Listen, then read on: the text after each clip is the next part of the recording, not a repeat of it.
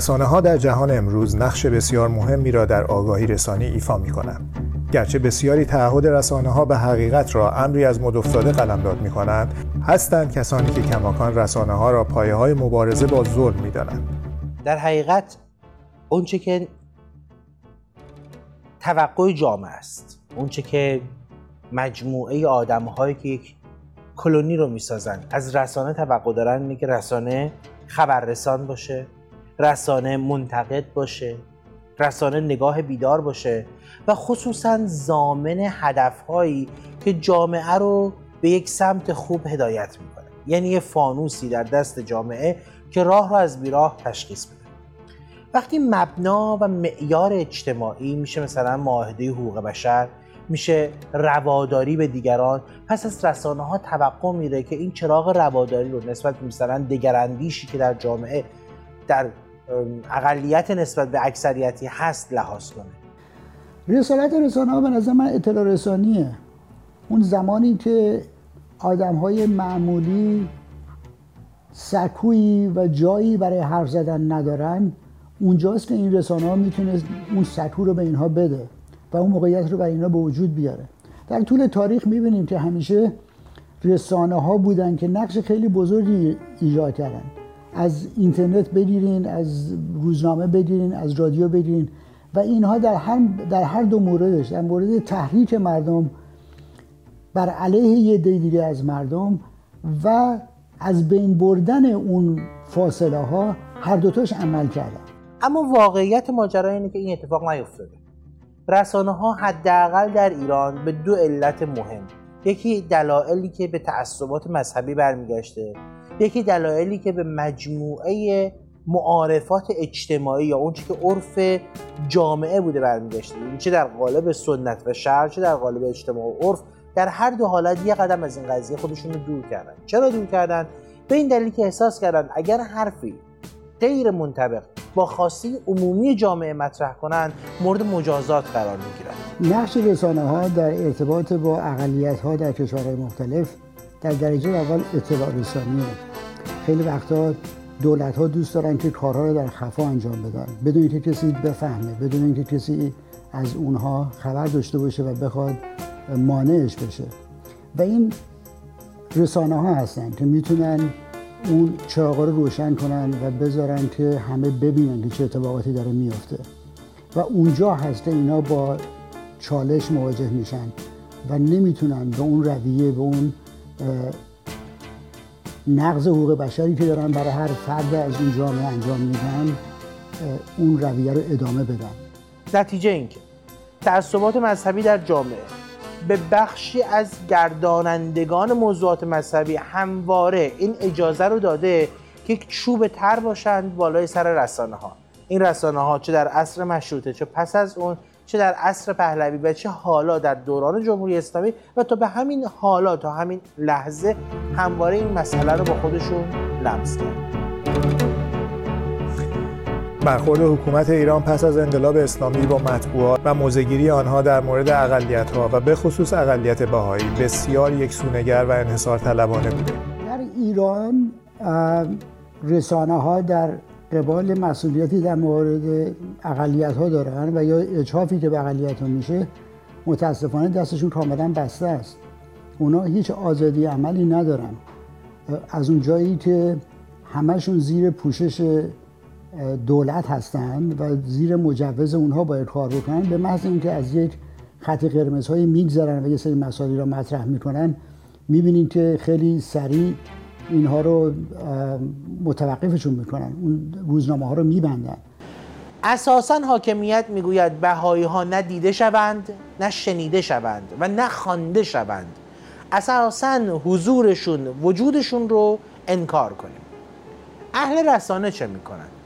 برای دریافت مجوز کمک مالی یارانه های حمایتی اجازه اکران و پخش موظفند که این کار را انجام بدن. یعنی مجبورند که تم بدن. به خواسته حکومت که مثلا جامعه بهایی نه دیده شود نه خوانده شود و نه شنیده شود.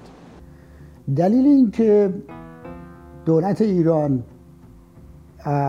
اجازه فعالیت به رسانه ها نمیده و سودی که اونها می‌برن این که اونها اجازه رو بهشون میدن که به اون رویه خودشون ادامه بدن و بتونن به اون اجحافی دارن می‌کنن بدون کسی مانعشون بشه ادامه بدن. خب در مورد اقلیت باهایی اونا به ایجاز نمی‌خوان که بقیه جامعه از دیانت باهایی با خبر بشه. حکومت می‌خواهد روی ماجرا سرپوش بگذاره. بگه ما وجود نداریم. بگه بهایی نداریم. ما اصلا مشکلی با غیر همکیش غیر مسلمان دوازده امامی شیعه اصلا وجود نداره. این خواسته حکومت. مذهب هم به دنبال اینه که آقا شما یه جزیه‌ای بده برو یواشکی زندگی تو بکن. شما مسیحی هستی یهودی هستی اهل کتابی جزیت رو پرداخت کن برو زندگی تو بکن.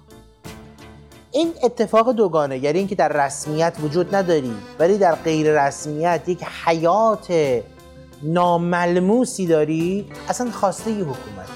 من فکر نمی کنم اونچه که مطبوعات در همین ایجاد فضای دوگانه بین رسمیت نادیده غیر رسمی حالا گاهی گداری لب اعتراض را دارن غیر از اون چیزی است که حکومت می‌خواد. غیر از اون چیزی است که اساس فقه شیعه در همه این 1400 سال برای عدم رواداری ارائه کرد.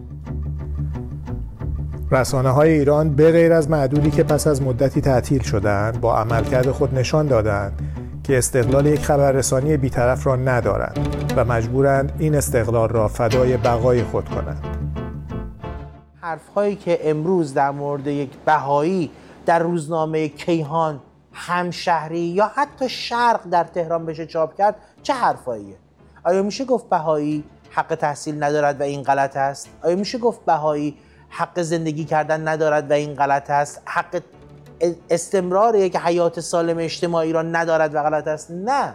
شما فقط می‌تونی حرفهایی رو در صفحات این روزنامه ها در مورد یک بهایی بنویسی؟ که صد سال پیش از این بالای منبر آخوندا می‌گفتند اون حرف که امروز در ادبیات روز می‌تواند جایگزین بشه تو صفحه های روزنامه.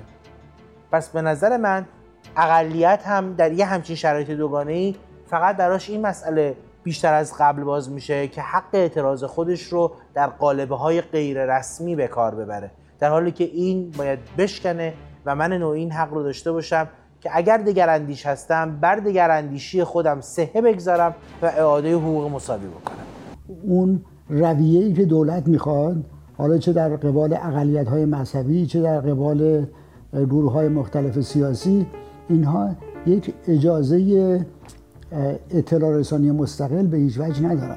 در ایران امروز ما رسانه مستقل نداریم. هر کسی همچنین حرفی بزنه جز یک ادعای واهی و دروغ حرف به زبان نیاورده. چرا رسانه مستقل نداریم؟ چون رسانه ها از لحاظ مالی وابسته به دولت هستند. ام از رادیو، تلویزیون، مطبوعات، خبرگزاری ها، پیج ها و وبسایت های رسمی که مجوزی از وزارت فرهنگ ارشاد اسلامی می‌گیرند بایستی در ازای ارائه خدماتی که مورد تایید وزارت فرهنگ و ارشاد اسلامی هست یا نهادهای ناظر فرهنگی یه بودجه رو دریافت کنند که امرار معاش کنند وگرنه بنا به توانمندی مالی ناشی از توجه مخاطب هیچ نشریه ای هیچ رسانه ای نمی‌تونه سر پای خودش بیسته. اگر مطبوعات آزادی عمل داشتن و اگر اجازه صحبت به طرف مقابل هم داده می‌شد اونا نمی‌تونستن یک طرفه از دید خودشون اون چه که به ذهنشون می‌رسه رو به صورت اطلاعات و به صورت حقیقت از طریق مطبوعات به مردم ارائه بدن. این دوگانگی در فضای رسانه رسمی غیر رسمی یا حتی رفتار روزنامه نگار یا رسانگر رسمی شده غیر رسمی شده خود اقلیت رو هم دچار این می‌کنه که می‌تونن به این حالت دوزیستی ادامه بدن. یعنی نرم می‌کنه اتفاق سختی که داره میفته من احساس می‌کنم خب حالا یه بیانی شد مثل سوپاپ اطمینان مثل سوت یک زودپزی که در حال انفجاره ولی همین سوت او رو از انفجار حتمی نجات میده. خود اقلیت هم باور می‌کنه خب زندگی من همینه دیگه. من بالاخره باید از دانشگاه اخراج بشم من بالاخره نمی‌تونم موقعیت شغلی رو بگیرم من بالاخره جایی در صفحات رسمی روزنامه های کشور ندارم. مگه با حکم اعدام مگه با حکم جاسوسی مگه با اخبار شنیع زشت و بد؟ و در حالی که واقعا این نیست.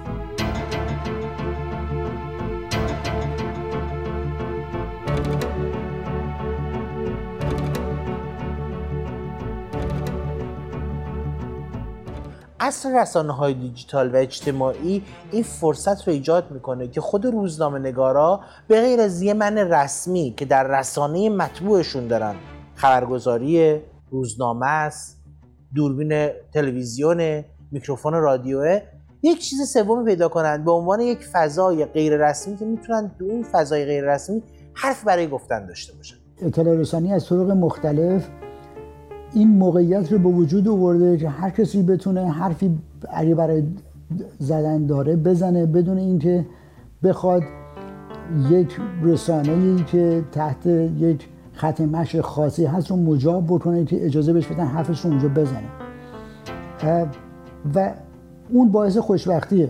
علا رقم اینکه اون هم می‌تونه مورد سوء استفاده قرار بگیره و مسائلی رو به عنوان حقیقت ارائه بدن که حقیقت نیست. به نظر من همیشه باید مواظب بود و همیشه باید با یک دقت اینها رو خوند و با منابع دیگه مقایسه کرد و هیچ چیزی رو به صورت اخص علا رقم از هر منبعی که اومده اون رو صد درصد نپذیرد ولی به هر حال این فرصتی رو به وجود آورده که قبلا نبود. همینجا هم هست کار دستشون. شما نگاه کنید به مجموعه رسانه‌گرانی که در این سالهای اخیر فقط و فقط به همین دلیل که صحبتی کردند که تو چهارچوب رفتارهای رسمی روزنامه نگاریشون مرسوم نبوده یا معمول نبوده یا حتی اشاره نشده. به خاطر یه توییت بازداشت شدن. به خاطر حمایت از جامعه بهاییان بازداشت شدن. به خاطر همدلی با یک نهله خاص فکری حتی دراویش حتی صوفیگری مورد بازخواست و تمشیت قرار گرفتن. اینجاست که ما متوجه میشیم که خط روزنامه نگار از خط روزنامه نگاری در حقیقت جدا میشه و روزنامه نگار در فضای داخلی ایران به دوگانگی می‌رسه. جایی که رسمیت داره مثل صفحات رسمی روزنامه های منتشر شده در صبح در شهری مانند تهران و جایی که رسمیت نداره اما عقوبت داره مثل توییتر، فیسبوک یا هر اکانت غیر رسمی دنیای مجازی سوال اینجاست که برای داشتن رسانه های آزاد و سالم چه باید کرد؟ در مورد اینکه چه باید کرد که رسانه ها بتونن به اون رسالتی که دارن برسن به نظر من در درجه اول استقلال مالیه و در درجه دوم نداشتن خط قرمز هاست اجازه عمل دادن بهشون به طور کامله و نداشتن محدودیت ها در یک زمین هایی که نتونن در مورد صحبت بکنن. و اونجاست که شما می‌بینید که اونها می‌تونن به مسائلی که مسائل حاد روز هست دست بذارن و چراغ رو روشن بکنن و همه اون مسائل رو ببینن. اولا اجازه بده من بگم که خیلی بر بچه های روزنامه نگاری که در خارج از ایران با محدودیت رو نبودن تونستن دست کم برای این برابری بکوشند و حداقل مسئله تبعیضه های مذهبی رو در عرصه داخل ایران و در افکار عمومی داخل ایران باز کنند. شما تفاوت خیلی زیادی رو می‌بینید در نشریات فارسی زبان داخل ایران و خارج از ایران که بارها و بارها می‌بینید که اونها حکومت رو به نقد می‌کشن. می‌بینید که زیر سوال می‌برن مسائل مختلفی که در ایران در اتفاق میفته ولی به هیچ وجه در ایران نمی‌بینه. و اون استقلالیه که شما می‌خواین مطبوعات داشته باشن که بتونن اون چیزی که می‌خوان و حرفی می‌خوان رو بتونن بزنن.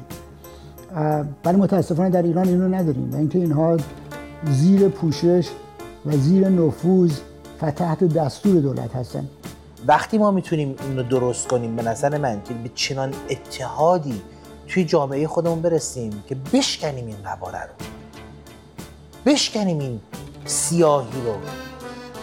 قدم اول اینه که من به عنوان ایرانی باور کنم که آقا من خیلی آدم مهمی نیستم. منم یه آدمم مثل هفت میلیارد آدم دیگه که روی این کره زمین زندگی می‌کنه. با این هفت میلیارد به تفاهم برسم برای ساختن آینده. یه بخش از این آینده رواداری واسه همه کسایی که تو این دنیا زندگی می‌کنن. یه سهم کوچیکش هم سهم رسانه ها که همیشه یه قدم عقبتر از جامعه.